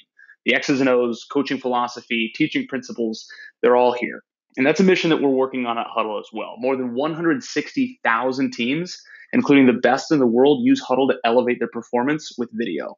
But our collection of online tools is much more than that. Mobile, desktop apps, smart cameras, video editing, data analytics software, the list goes on. But our goal is to help coaches like you teach the game in a modern way, whether that's connecting with your athletes, communicating your game plan, or looking to gain a competitive edge. And if you want to see how Hudl can help your program, visit hudl.com. That's H U D L.com to learn more. And of course, keep listening to the Championship Vision podcast to never stop learning. Coaches, thank you for listening to episode 191 of the Championship Vision podcast with Coach Jeff Graham from Belt High School in Belt, Montana, uh, six time state champion. He gave you some great advice on how to build a program the right way. Um, and I also want to offer you some advice that our new sponsor, PracticePlannerLive.com, uh, is going to be supporting our podcast. It is the most innovative practice planning software on the market today. Go to the website and also click the referral code and where you heard this from, championshipvision.org. And uh, definitely mention me as a referral, and you'll you will get a nice good price on your Practice Planner Live dot uh, Practice Planner Live software. So. Um, Thank you again for listening to the podcast. Don't forget my website at championshipvision.org. Go in there for the uh, excellent basketball coaching resources available. It's all about making coaches better. Thank you and stay tuned for the next Championship Vision podcast.